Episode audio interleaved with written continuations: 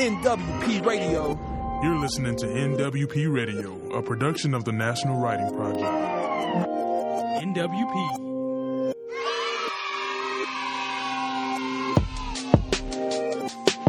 Hello, everyone. Welcome to this first author conversation for the 2021 Marginal Syllabus. The Marginal Syllabus, of course, is a project that convenes and sustains equity conversations in the margins of texts online using the social annotation tool Hypothesis. I'm Joe Dillon from the Denver Writing Project. I teach English at Gateway High School in Aurora, Colorado, and I'll be your host for the conversation. We've got a terrific panel assembled here today to discuss this month's reading, which is titled Brown Girls Dreaming Adolescent Black Girls Future Making Through Multimodal Representations of Race, Gender, and Career Aspirations. So I'd like to ask our guests to introduce ourselves, and we'll hear first from our authors who we're so excited to have as part of this conversation. Thanks so much, Joe. Hi, everyone. I'm Jennifer Turner. I'm an associate professor at the University of Maryland. I teach uh, pre-service uh, literacy methods courses for our elementary education program, as well as graduate courses, uh, particularly qualitative research and uh, several literacy related doctoral courses as well. And I'm very glad to be here today. Thanks for the intro, Joe. My name is Autumn Griffin. I am a postdoctoral research fellow on the Digital Discourse Project in Philadelphia at the University of Pennsylvania. Um, I'm not currently teaching, but in the past have taught classes related to children's literature um, and equity in education. Uh, and I am excited to be here as well. Uh, good afternoon, everyone. I'm Angela Crawford. I am a teacher here in Philadelphia. I teach um, a dual enrollment English class through Harrisburg University. Um, I also teach three English fours and two English three classes. Um, and I'm also part of the digital discourse um, study. And uh, I'm glad to be here. Thank you. Hi, I'm my name is Jen Henderson, and I am um, a high school teacher here in Aurora, Colorado. I teach um, uh, English language development literacy um, at the high school level, 912. And I'm also um, one of the ELD instructional coaches, and I'm involved in the uh, digital discourse study as well. Well, and greetings, everyone. My name is Remi Kalir. Day to day, I'm an assistant professor of learning design and technology at the University of Colorado in Denver. Um, and I'm also one of the co founders and facilitators of the Marginal Syllabus Project. I'm just so thrilled to have uh, everyone with us today, particularly this kind of collaborative crossover event with the Digital Discourse um, Project. So just welcome, everyone. It's great to have everybody here. Terrific. And thanks for everyone introducing yourselves and, and as many of you noted, we've we've recruited for this conversation from the Digital Discourse Project, which is something that's been cause for some of us on the call to uh, collaborate this year. And then we're super excited to discuss the piece that brought us here today that was authored in, in part by Autumn, who we're meeting through the Digital Discourse Project. And so I think as a way of getting us into the piece, I'd like to invite both Jennifer and Autumn to really just give us an introduction to the to the research or the writing of the piece really anything you you think that would provide a, an important background for folks interested in this text. Sure. Um, i just wanted to offer a few words of sort of opening up the space for for this particular piece and then i'll pass it over to autumn. Um, before I was an academician at uh, University of Maryland, I was a college counselor, a college access counselor in uh, Philadelphia at my neighborhood high school, um, which I didn't go to, but was very familiar with. And I worked there for two years and I absolutely loved it. And one of the things that I love most about my job, because I wore many, many hats, as Angie and Jen probably know, that you end up wearing many hats when you work in the in the district, um, um, and it, it it really taught me though to listen to students and their aspirations. And so what I was doing was helping them think about college, thinking about their post-secondary dreams and listening to those dreams um, every day and helping them pursue those dreams, which I loved about the, the work that I did because I tend to think of counseling as um, not as active. And I was very hands-on and needed to be because I was working with students down at the high, not only at the high school level, but at the feeder elementary and middle schools as well. Um, and so this was really a college readiness type of program where we were getting students interested. I was working with a, a, a cohort of other folks in several other schools. Um, and we were really interested in listening to children, getting them uh, ready to think about and become more aware of college and careers in general, and then uh, helping them to pursue those aspirations. And so that feeling and that passion about aspirations is something that I think I brought to this particular piece. So when I met Tamika and Malia in 2012, I had started a study at our summer reading program. They were enrolled in our program and I was doing a program on, I was doing a project on literacy identities, and I wanted them to draw a picture um, of themselves reading at home and reading at school. And then for fun, I wanted them to draw a picture of what they wanted to be when they grew up. And like the other children, Tamika Malia really got excited about the career drawing. That was the one they talked most about. That's the one that they spent the most time on. They talked about the colors they would use. They were just all in it. And Tamika and Malia were a vibe. They were a total vibe. Like these were the two girls that by the time I was done, they were my helpers. They were cleaning up stuff. They were asking me questions about, um, you know, my job and what I did. They were just delightful. And so when I had a chance to reconnect with them uh, years later in 2018, I was wondering about them. And particularly, I was wondering number one, were their career aspirations the same? Because I remembered Malia and her bold picture of wanting to be a veterinarian, and then Tamika wanting to be a gym teacher. So the first thing I thought of was, well, I wonder if these girls are still on the on these same tracks and pursuing these same career dreams. At the same time, I was reading and rereading uh, folks like Patricia Hill Collins and thinking about Black feminist thought and thinking about these girls in relation to um, the controlling images that we see that subjugate um, Black women and Black girls in particular. Um, and I was wondering how their uh, career aspirations were developing and in resistance to these kinds of images um, and and really honestly the limited futures that society projects onto black girls.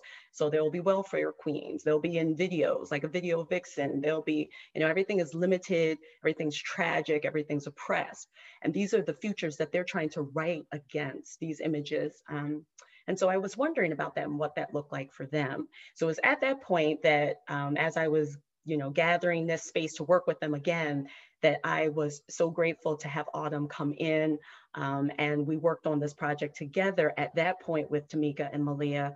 Um, and we were both fangirls of Jacqueline Woodson. And so he, we had also read um, Brown Girls Dreaming. So that became a point of convergence for us as well in terms of what it means to name your future um, and to then pursue that future. So I'll kind of stop there and let Autumn share, you know, what she brought to the project, but that's kind of where I came from in, in coming to this writing space. Thank you. So like Dr. Turner mentioned, uh, this was a collaborative work and I was really excited to be brought on. A lot of my work um, focuses on Black girlhood and what it means to, uh, what it means for Black girls to develop their identity not just in the usual adolescent kind of years, but also specifically in terms of what it means for them in their Black girl bodies. Um, and so this project, when Dr. Turner brought it to me, I was like, absolutely, I want to join. And it was great because we were thinking about career, but also about the ways that for black girls future is really holistic right? Like there's this there's this aspect of what you want your career to be and how you're thinking about that um, and what society is telling you but school is not the only place where you think about your career right? Like there are these pour overs into music um, into your relationships with your friends and family. And so we had an opportunity to sit down with Tamika and Malia and ask them, what are some of the songs you're listening to? How are these songs driving how it is you see your future? Who are some of the people who help you to get to where you want to go and encourage you along the way? And so it was really interesting to think about this, this holistic aspect of, of how they envision their careers. Terrific.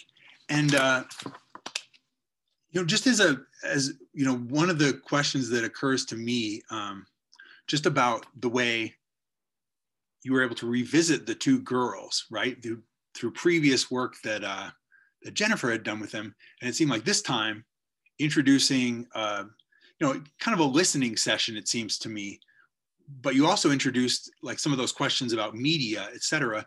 Maybe can you talk a little bit about um, about how you thought through the that revisiting with these two two young women and uh, kind of the media affordances that you um, brought to this second conversation?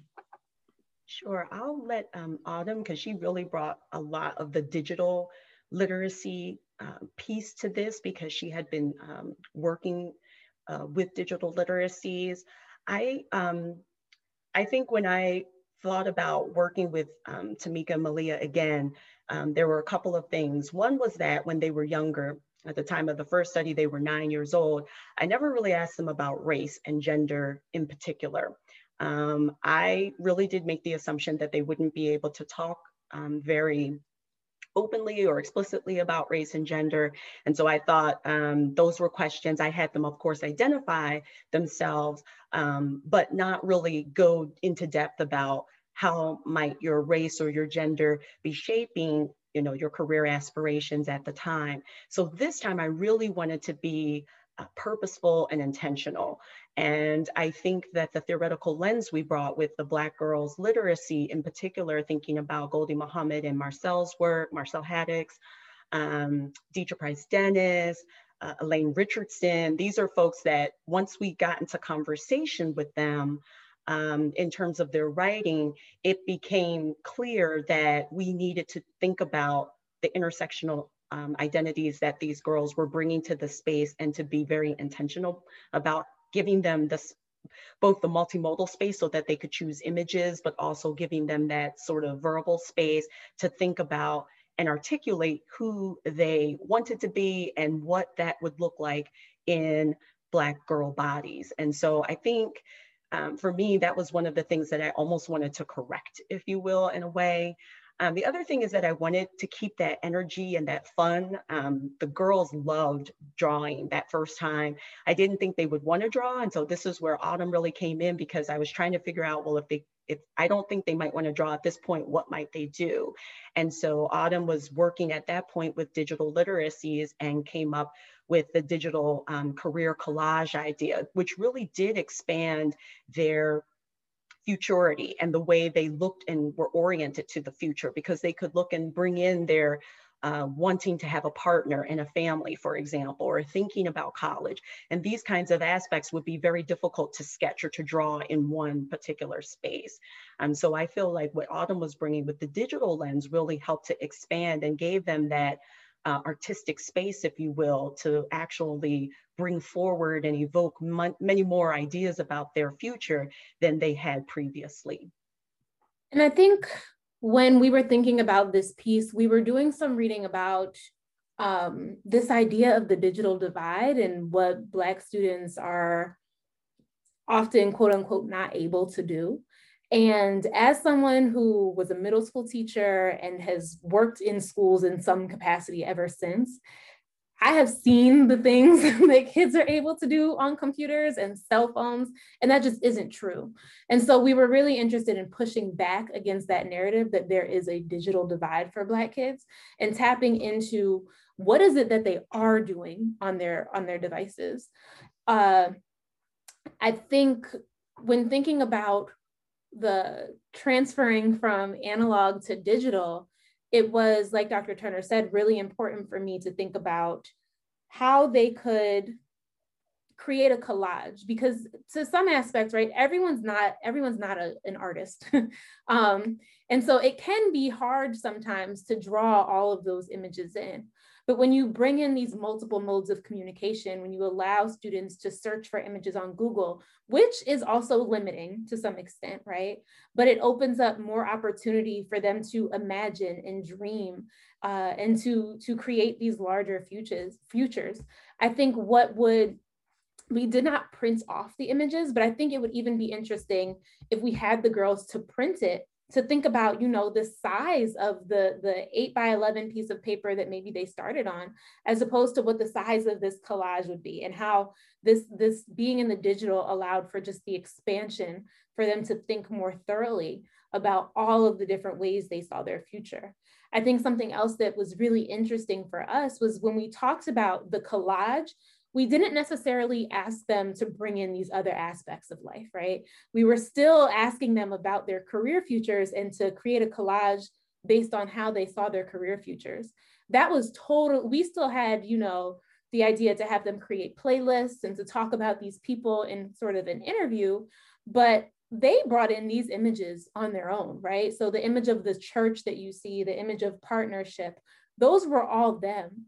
And so it it became really apparent that they're not just thinking about their careers in a vacuum and that the digital opens up space for them to just possibility right? For them to be able to think about all of these different connections between their career and the other aspects of their identity their race their gender and how they see their futures. Terrific. Thank you so much for that that thorough introduction. I feel like you know we can appreciate now why our invited readers, Angie and Jen, are both so excited to talk about this text with you all and with us. And uh, before we get to a, a more uh, informal discussion of the text with our readers, I'd like to invite Remi to talk a little bit about the Marginal Syllabus Project to kind of explain um, what brings us all here in the first place, in addition to, of course, the text, which we're excited to talk about. Yeah, well, and let me just say, like with many of these partner author webinars, I'm already just kind of like floating in notes and so many things that have just the wisdom is is raining from the sky here. Um, and as a way of introducing the marginal syllabus, I, I if it's okay to just build upon some of the comments from our partner authors um, that are, again are just so so resonant for me already. Um, Autumn, you were just mentioning how how the digital can open up spaces and possibilities, um, and I certainly see that that is a, a motivator for, you know, you so, of course spoke specifically about a youth perspective and specifically about Black youth. We see in some ways a resonant space to do that same work with educators. Um, and similarly, um, Dr. Turner Jen, a few moments ago, um, you mentioned the importance specifically of, of, again, young women like Tamika and Malia of, of I think you said, writing against certain um, futures and certain narratives um, that again are of course very harmful. And again, the idea of authoring counter narratives is very resonant with the motivation of a project like the Marginal Syllabus that again takes a, a, perhaps a similar stance towards work with educators. So I'll just briefly mention, you know, to build upon, you know, those really uh, kind of foundational comments, even in the beginning part of this conversation, that the Marginal Syllabus has been trying to, again, open up those kinds of digital spaces and help off uh, educators write those types of counter narratives for the past number of years now. Um, we, we began this project in 2016. Um, we've now grown into what some call a research practice partnership. Uh, we have longstanding partnerships with the National Writing Project, the National Council of Teachers of English, uh, the technology organization Hypothesis. And you know, in short, we engage with authors, again, like, like Jen, like Autumn, to learn from their wisdom, to engage with readers, again, in this case, like Angie, and again, also uh, like, like Jen, um, who are in conversation with one another. And when that conversation occurs in digital spaces, we leverage a technology called social annotation, where we read a text and then that text becomes a discursive context. And it becomes a discursive context for these types of equity oriented conversations. And so, again, over the past number of years now, we've engaged with well over 60 partner authors, 600 um, educators who have participated in this work. Um, and the conversations have been incorporated into teacher education classes, into professional learning opportunities, into a variety of K-12 and higher ed spaces. Um, and we're essentially authoring these kind of marginal counter narratives to conventional professional development and trying to bring forth these more justice directed narratives about specifically literacy education. And again, it can only happen because we have partner authors and educators who are willing to have these deep consequential conversations, both in these webinar spaces, but then also again through this kind of text-based annotation-based discourse that, that happens online.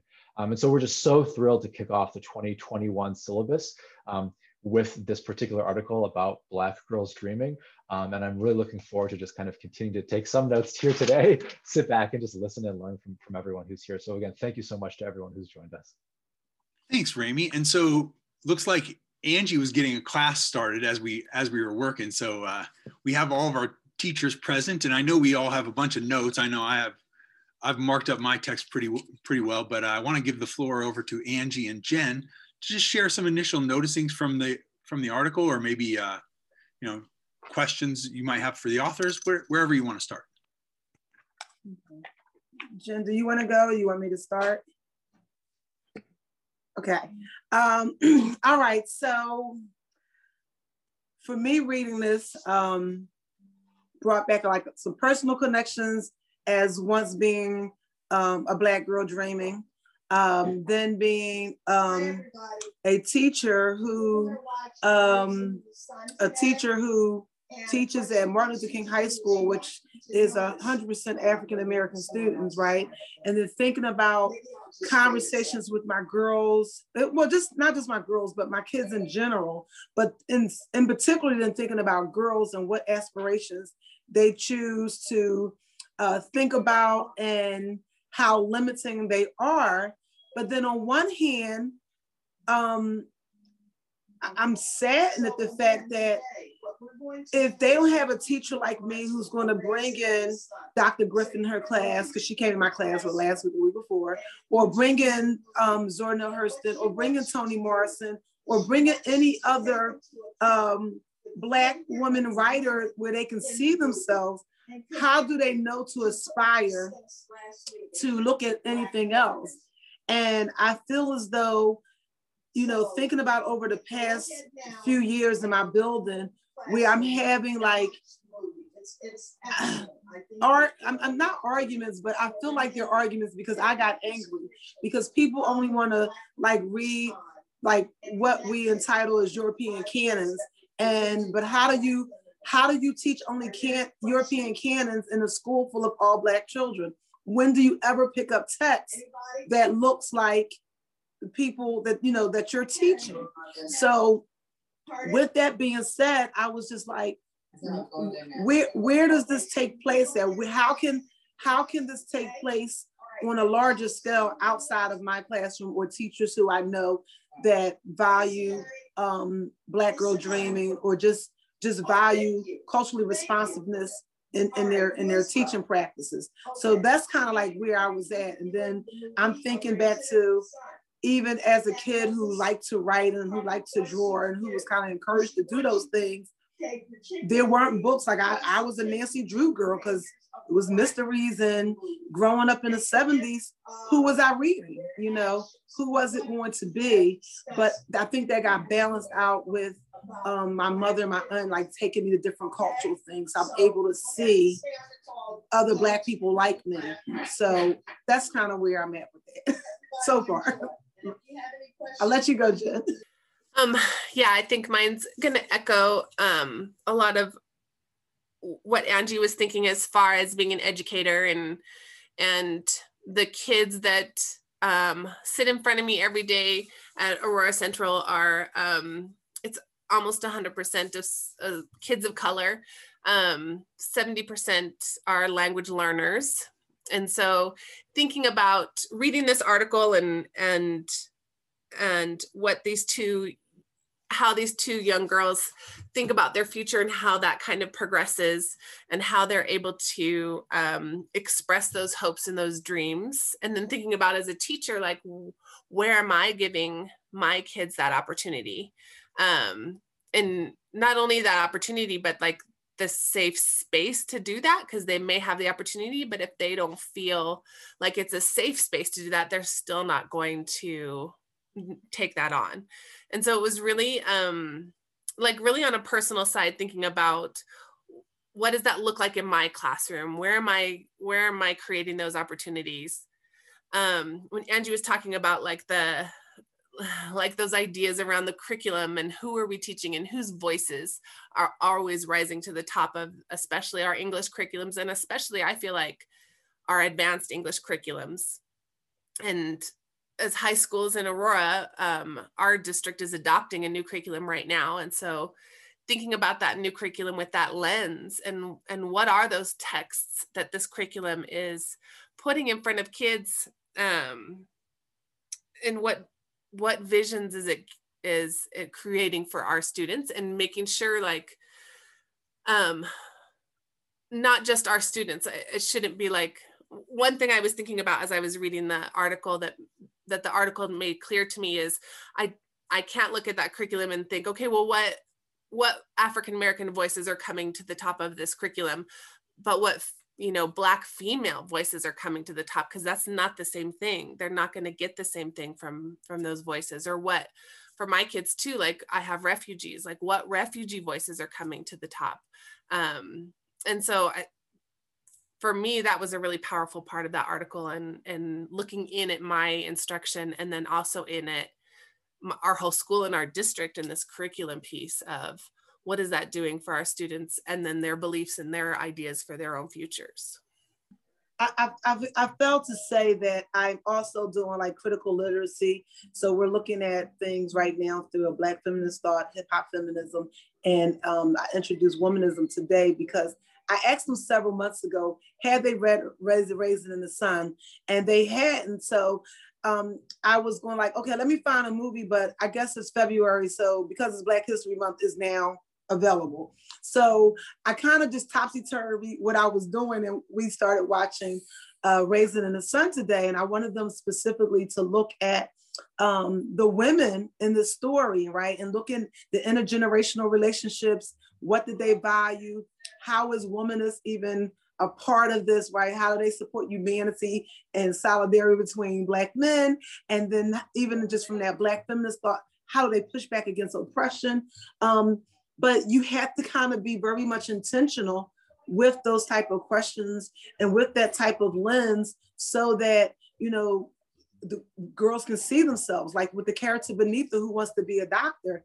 And in the 1950s, you know, as her brother said, why should why can't you be you want to help people why can't you be a nurse like all the rest of the girls? Like she was thinking too far in advance and society tends to do that to black girls. Like no you can't be a doctor you could be a nurse um, you know you can't be a scientist or you can't be an engineer but you know you can do this other thing. Like maybe you could be a technician in a hospital as opposed and i'm not saying there's anything wrong with those but that should not be your glass ceiling right that should not be where you stop at because society has limited you to that particular ceiling top when the sky can be the, the limit um, and then the other piece that um, I, I was thinking about was um, social economics of, of how social economics and values in which our girls aspire to do things. And I remember in here it says that someone study said it didn't necessarily um, go with social economics. And I disagree with that. I push back on that somewhat because in my 25 years of education and still being in touch with lots of former students, I know that makes the world a difference. If if there's a value or you have access to provide your child with other things outside than the school can offer um, your, your child or your daughter in particular, that's the difference. So, you know, my daughter is an artist and since nine, she wanted to sew. She wanted to be a fashion designer. But I was able then to get sewing lessons. We were able to do like the Moore College of Art some Saturday things. All of those little things cost, you know, a little extra. So economics does play a part in there because someone has to help cultivate those things, right? Um, and then I wonder about like the demographic of my girls at school currently now. Like families don't have those additional funds to uh, shape some of their dreams. Um, and then that that stops and it puts them in a place that, as you probably found, uh, Jennifer, that kind of limits where they want to go by the time they're in 11th or 12th grade because they don't have certain things. Not that it's impossible to get it, but we all know that with support and encouragement, you're you, you could get lifted a lot faster than um, without. So um, I, I, just, you know, that that stood out to me. Um, and I'll just last thing, I did ask two of my friends who are Black women who are both engineers, and one's in a part associate partner at her firm. And I wanted to know about their Black girl dream and what drove them to their aspirations just from reading this, right? And I so I reached out to them, and one, um, her mother was a teacher, couldn't afford it, but she found free programs to push her along, right, in engineering. And the other one who comes from a family of her mother and her aunts and uncles are all college graduates. So the expectation again is there. And again, I thought a lot of that was contradictory to many of the students that I've, you know, come across with over the years. Okay, I'm gonna shut up now. Thank you for all of those thoughts. Uh, I, I love hearing people. It's rare that you get to hear people in conversation about your work. And so it's really interesting. I, am loving this. Um, I think, Angie, a couple of the things you said resonated with me. As soon as you mentioned A Raisin in the Sun, I thought about the daughter and about how she had these aspirations to be a doctor and the ways that her father, and I think even the guy she was dating at the time, uh, had these really limiting ideas about who she could be, right? And then I began to think about the ways that history has taught us about Black girls dreaming and what is and is not possible for futures. And so, even thinking about the differences in representation, right? So, we have a movie like Hidden Figures that shows us the ways that these stories have been silenced and Black girls' aspirations have been silenced. And then all it took to be able to get to these spaces, right? There's also something like The Help, which is a very limiting movie in determining what Black women and Black girls are able to do. Uh, both are very important narratives, but just present Black girls' futures in very different ways. And so I think history has a lot to teach us about where we are presently and what's possible for a future. I also think when you were mentioning, you know, socioeconomics, it is it has become interesting for me to think about. I mean, in thinking about futures and career aspirations, it's absolutely something that's tied up into future and dreaming. And so even some of the girls that I was working with had dreams of being hairdressers and owning salons, right? And I think a lot of times we're taught that those are not valuable aspirations, and that's not true. I worked at a hair salon both in undergrad and during my doc program, trying, you know, to make ends meet. And all of the science that goes behind being a beautician and is is incredible. And so why are we not having those conversations about the multiple knowledges that it takes to be able to be a master in these kind of fields? I think also when we think about what are schools doing, you mentioned that your friend's mom was able to find funds and resources. I am very curious about how schools are partnering, not even partnering, but being part of the community, right? So if if we are hearing these are the aspirations from students, which first takes listening to them to determine to hear what it is they want to do, if we're hearing that students want to do these things, and schools often have access to resources, if not resources themselves, how are teachers who are maybe able to navigate these spaces a bit better acting as uh, oh, I can't think of the word right now, acting as sort of liaisons uh, or bridges between the resources and the child's future to, to help us get to those spaces. And Jen, when you were talking about identities, it was really salient to me to think about the fact that, you know, it's not just enough to bring in stories about Black folks, but to think really intentionally about whose stories we're bringing in. So, yes, there are Black girls. What does it mean to be a Black girl and an immigrant or a refugee? How are those stories also being brought in? How are we thinking about the multiple and complex identities of our Black students because Black folks are not monolithic. Everyone has a different story. And so, how are these stories being portrayed through curriculum and who we're bringing into our classrooms, either as guest speakers, as volunteers, uh, to introduce students to how are, how are we introducing our students to these, these very different stories and paths and experiences to open up spaces for them to dream even larger about what it is they might want for their future. I'm going to stop and turn it over to Dr. Turner at this point. Yeah, I, I just want to echo what Autumn was saying about how wonderful it is to hear um, you all respond to this work and really, and, you know, think about it, engage with it. Um, it's just wonderful to hear. So I just had a couple of things just to add on to what Autumn was saying.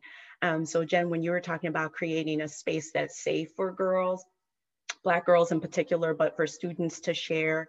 Um, it reminded me immediately of working with um, Tamika and Malia in 2018. And we've actually continued working with these young ladies. So we've had the the privilege of meeting with them in 2019, 2020. We're hoping to meet with them. They are uh, depending on how you know things are going with COVID, things are so uncertain, but they would be technically moving into a college year unless they're going to go into a gap year. And so we've had now a range of experiences with Tamika and Malia. But it reminded me right away of um, when I spoke with Tamika in 2018 and she wanted to be the dancer and um, and or the child psychologist. And I remember thinking as she was telling me, like, nah, you got to choose. And if you choose, you need to be the child psychologist. Like, that's where you need to be, like, dancer. Like, those two things seem so radically different to me. And I remember coming back to that counseling background of no judgment. This is what she desires. It's really about listening to what is their joy. And for me, that just reminds me of Bettina Love's work and bringing in Black joy because so many Black girls are facing different kinds of oppressions in their families, um, with their partners, with society in general. They're going to school and having to face so much. Um, and so to, to tap into what brings them joy and to give them the space that actually defines their joy, defines that healing for them, what, what um, helps them to, to be better, do better, think better. Um, when we talk about decolonizing our curriculum, a lot of it is also getting helping Black girls in particular to decolonize their minds and their hearts. What brings them that joy? Um, what is their passion? What do they really want to do? And I think when you can get Black girls in particular to, to speak about those things, you turn the tide for them in terms of what schooling is, in terms of what education is, what society tells them, um, even sometimes what their families are telling them, you, you really can shift that thinking because you're giving them the space to be, to just be human, to just be fully human, and to say, this is what I want out of my life, this is what I want out of my future, and to withhold that judgment and then really to help them to help them feel supported in that and affirmed in that I think is really, um, it's something that I struggled with from then on. Um, I, and I had other girls that said the same thing. In another study, there was a nine year old girl that wanted to be a bus driver and a doctor.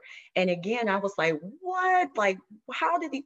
But that young lady was all about community uplift and bringing people, you know, helping people. She was like, I'm going to drive the kids to school and then I'm going to go to the ER and help people there. And who am I to say that's not possible? There are so many possible futures. So who am I to say, to judge her and say, you need to pick one? Um, and the one that I think would bring more money or that I think would be more helpful to her life.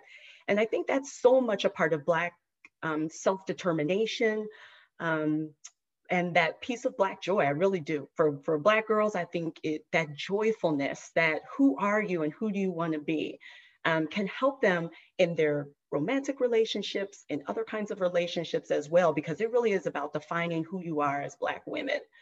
Um, so that was one thing I wanted to say in giving that space. And then when Angie was talking about social class, I think uh, I agree 100% that money can help lift um, people like girls up. And so they are able to have their dreams nurtured then. I think what we were responding to was some of the research that would say things like, well, Black girls have lower aspirations because they come from impoverished backgrounds or households or um, you know black kids in general don't have high aspirations when compared to white children um, or when compared to Asian children. And so there was always this, especially in psychology, there was always this comparative notion that your SES was going to bring your, you down, your race and your gender going to bring you down. If you were a Black girl, you were in a double bind. You were bound by your race, you were bound by your gender. And if you had social class, psh, you might as well, you know, give it up. And so that's when we were starting to kind of speak back to that. Um, there are girls from the projects that want to be doctors. So you, you can't kind of say, well, because they're from a so, certain social class, they're going to dream in this way.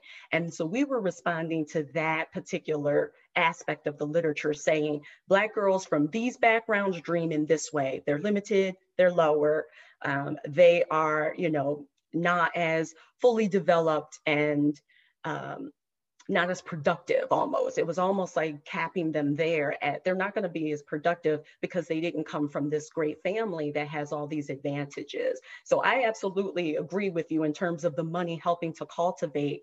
Uh, but we were just speaking back to some of the the psychology literature that was saying, well, Black girls are doomed from the start because they're Black and they're girls, and you put them from a lower class. And I grew up in the area that you're talking about. Um, so there would be many people that wouldn't have said I would become a professor, for example. That just wouldn't be what people would imagine of me. Um, and so I think that's what we were speaking about. But I do believe um, and agree with you that money does make a difference in terms of cultivating um, Black girls' dreams. So, and I think I, I annotated this several times reading this. And a big question for me then is how do you get the masses to understand Black Girl Dream, right?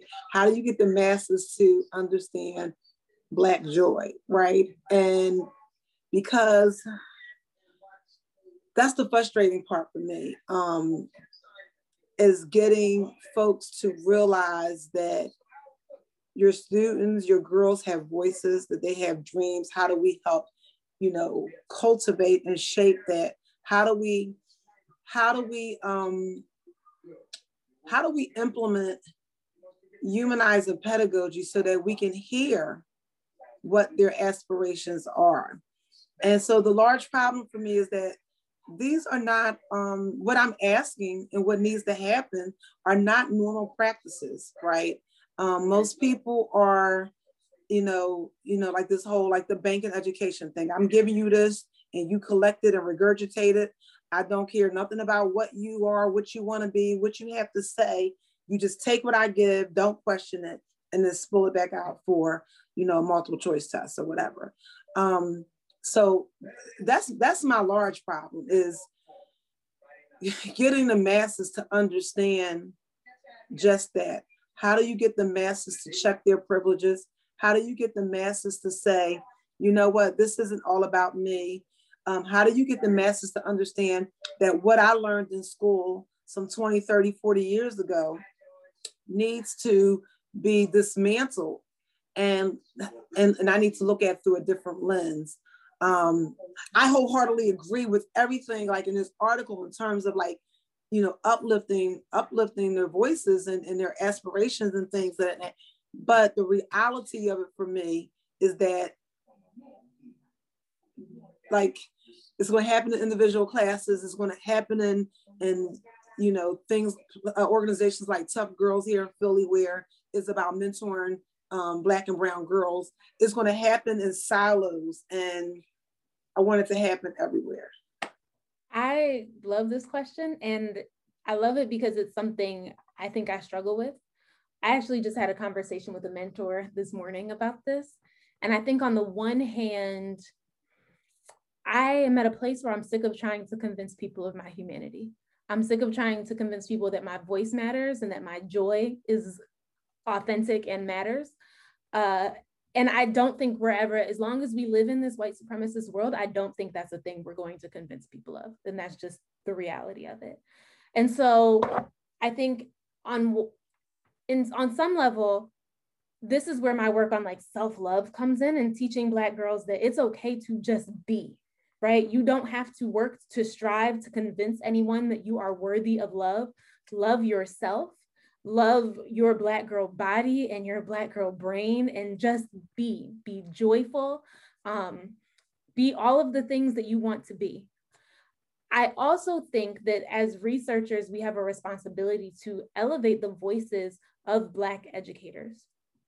I think so often research speaks specifically uh, about the work of white educators. One, because that's the majority of the field, but two, to them, especially in implications and such. And I think that work is important, especially as we think about who is teaching our Black and Brown children. I also think there are, are and always have been so many dope Black teachers doing great work for our students. And you are one of them, right? And so Bettina Love talks about co-conspirators. And so at this point, I think it's important to not only look at the work of Black teachers doing the work to, to uh, decolonize Black students' minds and decolonize their curriculum, but also to look at the work of white co-conspirators. Who is doing this work with us? Who is standing beside us in doing this work? Who is listening to us as we do this work together? And as we do that, I think we will no longer be concerned about convincing people, but doing the work so that these students at the end of the day uh, can live the joyful futures that they want. And to borrow from something you said a few weeks ago, Angie, to watch them play their instruments, right, in public loudly and boldly, and to do so just knowing, just being so very self assured. So, and I don't feel if I'm monopolizing, just tell me to be quiet, right? Um, but obviously, this is something very passionate. I'm passionate about as well. Um, so, from from a researcher's point of view, I, I understand that, right? But I'm, I'm also considering um, how does then that researcher point of view come down to all levels of teacher preparation because we all know that 80% of teachers coming in are white and female, right? So how do we transfer that over? Because I've had a couple student teachers and you know, pretty much everything they had to learn in college is like throw this out because this this is this is not what we're going to do. Like we we need to do some yes, culturally responsive, some humanizing teaching. We have to make sure that our that the students are uplifted and they see themselves and yada yada yada. Um, but they're not coming in to education with this know-how with this understanding. They are still being taught that like european canons of literature are the go-to texts um, and then on the other flip side of that i have colleagues who unlike they're completely um, uh, contradictory to their own statements and tell students to learn and read but they don't learn and read themselves, right? So if teachers aren't lifelong learners, if they're not reading to stay abreast or how to figure out how to be reflective in their own practice, I, and I think that's where my frustration comes in that because I'm unapologetically Black and I'm unapologetically Black in my English class. And my students have become very much aware of that. And they are also unapologetically Black in, in, in the space in, in my classroom, physical or virtual. Virtual, but the reality of it is they're going to leave my classroom and they're going to go to the teacher next door who is who has has said loudly and proudly in professional development he understands his privilege he likes his privilege and there's just no way that he would sacrifice his privilege for anybody else. So he's an educator that should not be in front of any child you know black white brown or anybody. So that's what my frustration. I, I don't want to convince him, but I I am also know that I am one teacher, and where the new teachers coming in and the teachers who are already there and the old teachers are about to go out the door, there's no reflective um, in their in their pedagogy at all to bring about this change. And then we have school districts that mandate professional developments that are totally out of line or they say this is this is what we want to do. And i'll just speak of school district philadelphia. They're talking about social emotional learning and cultural responsiveness and equity on paper but their practices are still saying the complete opposite. So yeah that, that's that's where my my biggest frustration comes in is is more systemic and then also personal where people need to be reflective Angie, I agree. I, I hear that frustration and I, I feel like your words are a real call um, to teacher educators like myself to change the practices that we have to move away from some of that canon. And and a lot of it is that teacher educators like you said many of them have not been in the classroom for years. They don't know the children that are in classrooms now. So they we have faculty don't even want to do PowerPoint. How are they going to like talk to kids about digital literacies when they don't even want to, you know, they can't barely create one. And so it's like you've got to retool, retrain. How do you change teachers' hearts and minds to do that? And so in pre-service, we need a better job. We need to do a better job of selecting um, folks that have that kind of mentality where it's a praxis oriented vision of what teaching should be um, and thinking of liberatory practices.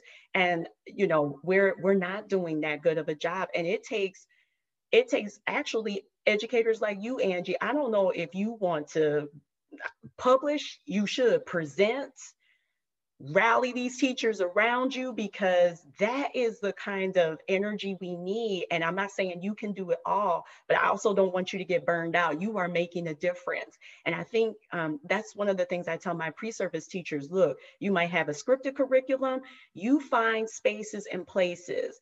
You pull out a poem, you pull out Lucille Clifton, we read that, the poem, Won't You Celebrate With Me? And that is a Black girl poem for you, talking about uh, being between starshine and clay and making who you are, not having a model, being born non-white and female.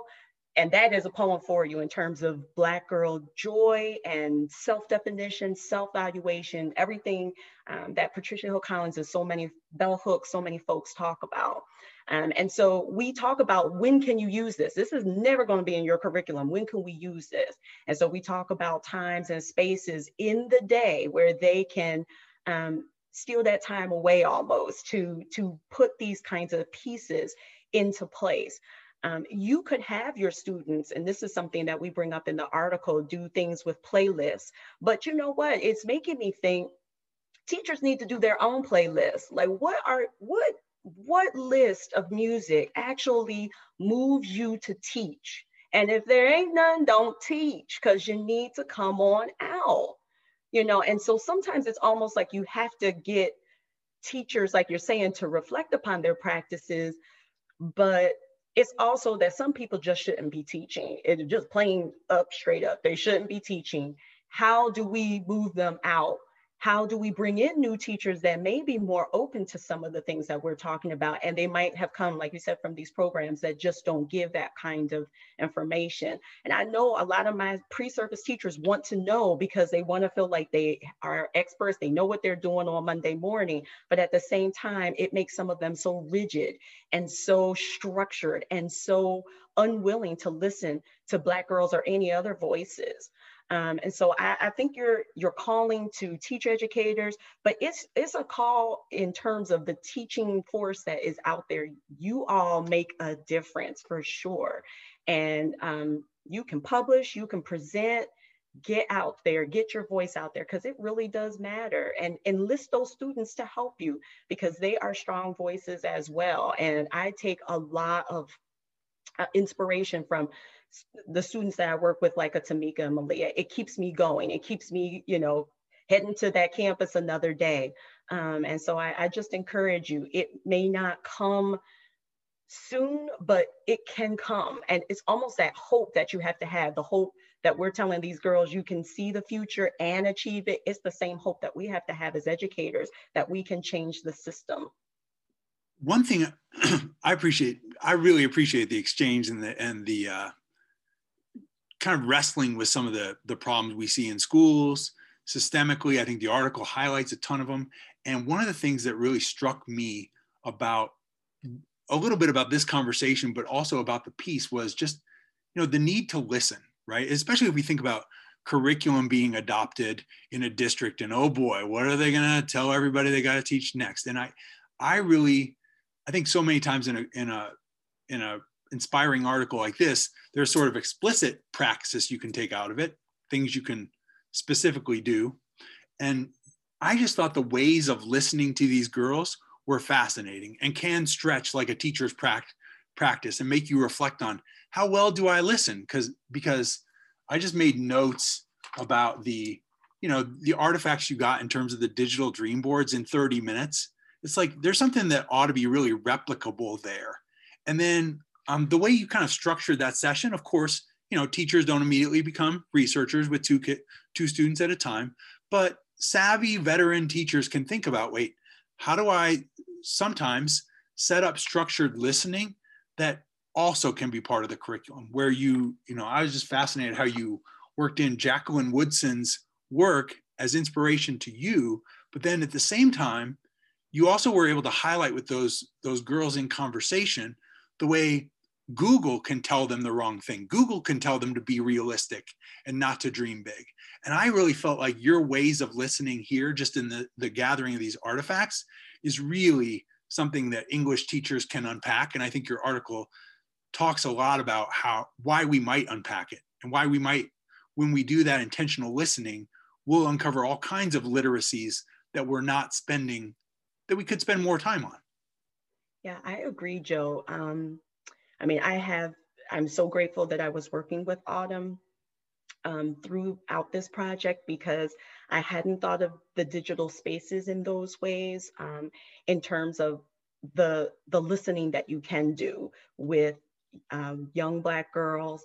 And because I always thought of digital literacies honestly as very independent isolated um, kinds of uh, tools that you use to kind of do things on your own um, and even though they did do it, we tried to create this environment where they were listening to music, they were kind of kicking back and um, eating and relaxing. And I think that helped with it, but it was the listening, it was the ability to also um, provide these different um, spaces to think about that, not only the dream board, but the playlists, um, and then just the interview itself, they look back at their drawings. We had a timeline that they did at this first interview where they actually charted out for us um, their sort of progression over time from the 20, the 20, uh, 2012 kinds of aspirations moving forward.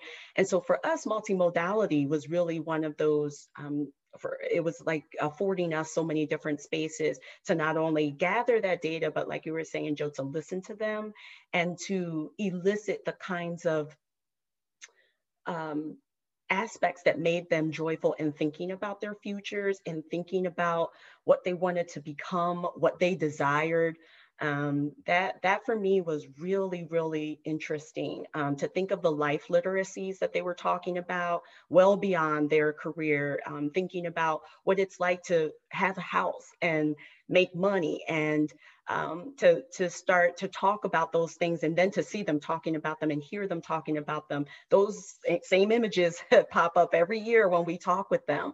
Um, and so autumn and i have had these interesting conversations. Is that capitalism or and i've been wrestling we have wrestled with this like are they just like just echoing some of the capitalistic kind of orientations towards money? Um, and and what does that mean? Is it indicative of their own social class because they are at a higher social class um, than other girls? And so we've been wrestling with this um, but at the same time we want them to wrestle with it and we we encourage them to to share what they want whether that is a lot of money and a house or you know or not. It's not that we i don't know it's a, it's a space where i'm hoping that they come away thinking these are some of the images that i want to see that i am anticipating. I'm putting forward i'm putting it out there and I know there's a verse in the Bible that talks about write the vision, make it plain. And so I grew up in the church, and for me, that was you you name your vision, you claim what you want, you make that plain. And so uh, even though you know we might wonder about some of the things that they want from their lives, we certainly you know want to make them feel comfortable and safe speaking about those things and trying to speak those things into existence. Um, and and the listening has been hard for me especially in terms of thinking about some of these but i I've come away thinking, but what kid doesn't want to have money in a big house? Like, is that really something that kids in America kind of don't think they want? I mean, I, and so the, these things make me question. Then what the, what is this saying to me as I have a I'm a, a parent of, of boys that are this age? What is it saying to me? What messages about money and happiness and career have I given to my own boys? Um, and so that these conversations can definitely be in classrooms. I, I've had teachers that told me that, you know, they started some of these conversations after reading things like this. And it is fascinating to hear kids saying that money is going to buy them happiness or make them happy. Um, and for that conversation to come forward um, is important because Otherwise, kids are like, why am I here? Why am I learning about this? I don't care. I don't want to pass the test. None of this is important to me. So, why am I reading about this or doing these things if they don't connect to what I want to see for my future? And if I want to see these things, and how is it going to help me get there? What I'm learning in ninth grade, what I'm learning in 12th grade, what I'm learning in first grade, you know, how did these things help me get there? And so many Black kids, especially, don't see any connections at all between what they're learning and what their li- what they want their lives to be like. Um, and so I, I just, again, yeah, the, the listening is powerful and it's something that I've had to learn along the way doing this research. So what I wrote down, uh, Jennifer, while you were talking was that there's an underlying inference that teachers or adults or staff members have to do a couple of things. Got to build relationships, right? And we take that for granted, but we can't take that for granted because not all teachers are building relationships. And when you build relationships, you listen. That's a part of the relationship building. I'm building trust. I listen. And so, yeah, that's a, we take that for granted, but for a lot of folks, it, it doesn't happen. It doesn't, you know, I'm the I'm the adult, you're the child, and and that's the that's the part of the relationship, and you only get to know who they really are by those relationships, right? And um, right before the winter break, I asked my students to um, uh, collaborate on a Spotify playlist for me. I just wanted to hear what they listened to, right? And just to see where they were, where they were in their music and I'm trying to tell you, I was so surprised that um, I didn't hear the typical things. Like I got some really great jazz music, and I got some some um, other music, and I was just like, oh, okay, look at them, you know. And so, you know, some music was typical what I thought I were, but then it was lots that I just was just very surprising. So, I had like about four or five hours. They kept saying, "Can I put more than one song?" Put as many as you want. So I had a, you know, nice time listening to them. And then I would go back to check who who submitted this one and so forth. And I'm like, oh, maybe, you know, even see them um, in a different point. And uh, one of my students said to me, Jasmine says, oh my God, Miss Crawford, I love this idea. Like you really, you're really gonna listen to what we want to listen to? I said, yeah, I really want to listen to what you listen to. She says, oh my God, I love this. And um, I mean, I've had kids make playlists before for other projects, but not, it wasn't the same type of thing. So that was just a beautiful experience. Um, and then in this virtual setting, some days we just have to have busted up with Crawford and we just, we just talk about whatever is on their mind. I talk about what's on my mind or, you know, they give me um, recommendations for Netflix and that usually jumps a whole springboard of things like why are you not watching this? And this is what this is about. And then kids who never taught in class are talking because they're talking about what it is that interests them. And um, you know, I learned one of my kids was a, a life um, a lifeguard, and I was like, really? You know, so you know, just sometimes you just gotta push back and say, you know what, bump this curriculum, and I'm gonna just have some conversations with kids to learn who they are and and what they want to do even more so than I've been doing all along. Well, I appreciate Angie you sharing those examples of how you intentionally listen to students and sometimes take, you know, take departures from from what people perceive as curriculum to do important, you know, relationship building and and uh, you know intentional listening. Um, as is often the case with these marginal syllabus conversations, the hour has flown by. And so I just appreciate everyone's contributions. And I'd like to ask for just kind of a quick whip around for sort of a last thing or a thing we'll remember from this conversation or from the text. And I think this has given us a terrific um, jumping off point for asking to asking people to annotate the article online socially. So lots to dig into. So what's one thing maybe that will stick with you from the conversation or from the text? If it's okay for me to just quickly jump in and first of all, just thank everyone again for, for joining today. I'm now sheets deep in my notes and I just wanted to, again, um, as the, my, my quick takeaways, um, appreciate um, Autumn, what you mentioned around, again, elevating the voices of Black educators. That has been a primary motivation for particularly organizing this 2021 syllabus, which is explicitly aligned to the Black Lives Matter at Schools year of purpose call to action. Um, and, and so um, if, if in this project and in even this conversation is one kind of humble contribution to to that work. Um, I just want to thank again everyone for bringing their wisdom uh, into this, uh, and, and again, thank you all for for joining us today. Um, I would just say for me, um, oh, there's so much I can't like I'm taking away, but I think first first and foremost is um like my place in the classroom and and and my first priority which is those the kids in front of me and and making it a place where that the joy piece really stood out to me. It was something that i took a note on before our conversation and it came up in the conversation about how can like i just thought it was so amazing to ask those girl the girls what they wanted to be when they were nine and they still had some of those same beliefs they had just added to it which which is incredible. Like that's what i would want to see. I would want to see my kids just adding this huge opportunity like list of opportunities um and not losing that one that piece of joy. Like that's the piece that brought me joy. That's what i'm going to keep on my list you know? Maybe i don't want to be a vet anymore but i do want to have i'm going to have a million dogs and and i'm not going to lose that joy. And so as an educator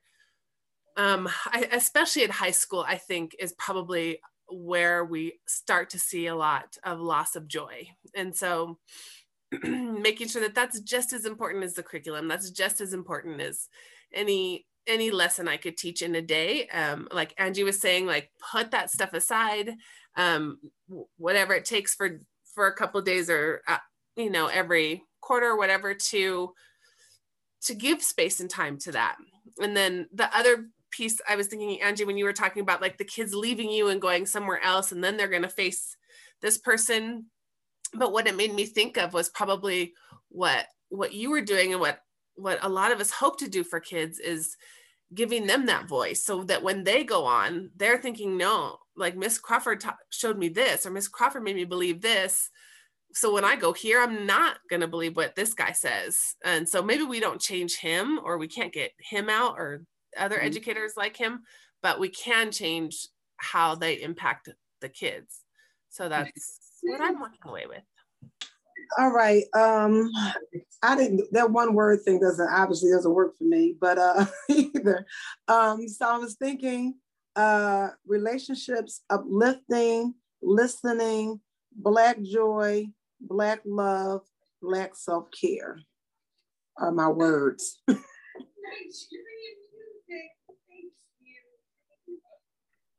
I just wanted to start by thanking you all for having us and allowing us to uh, engage in this conversation with you. Uh, I think when I think about what has, what I'm taking away from this conversation, I'm thinking a lot about this idea of listening and how we are often taught in teacher education programs to listen when, especially in English, to listen when students respond to literature, but the listening doesn't stop there. And so I'm thinking about how we're expanding it and listening, truly listening to who students are. And also just always love talking about Black joy and Black love and Black care. And so those are the things I'm walking away with today.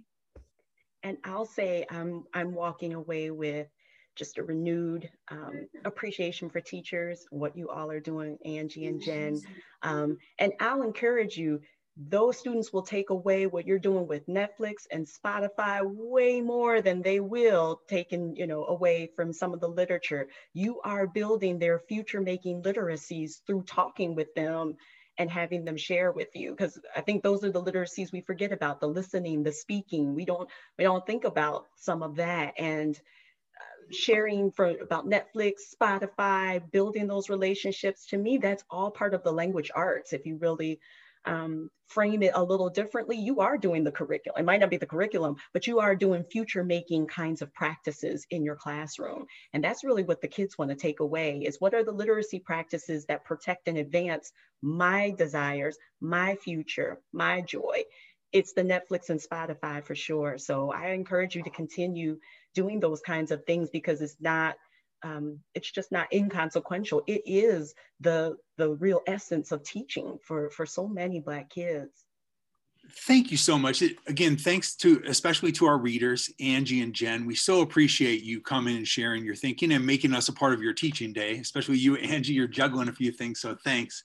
And then uh, Dr. Jennifer Turner and Autumn Griffin, we cannot thank you enough for uh, sharing this article with us. Um, Brown Girls Dreaming, Adolescent Black Girls Future Making Through Multimodal Representations of Race, Gender, and Career Aspirations will be online and accessible for participant annotations during, starting in the month of March. And so those of you who are networked with the National Writing Project can be looking at those NWP CoLab channels for information about how to uh, annotate publicly. And of course, if you follow the hashtag marginal syllabus, you'll get all kinds of information about how you can read this and mark it up online with us. And so thanks again, everybody. You're listening to NWP Radio, a production of the National Writing Project. NWP.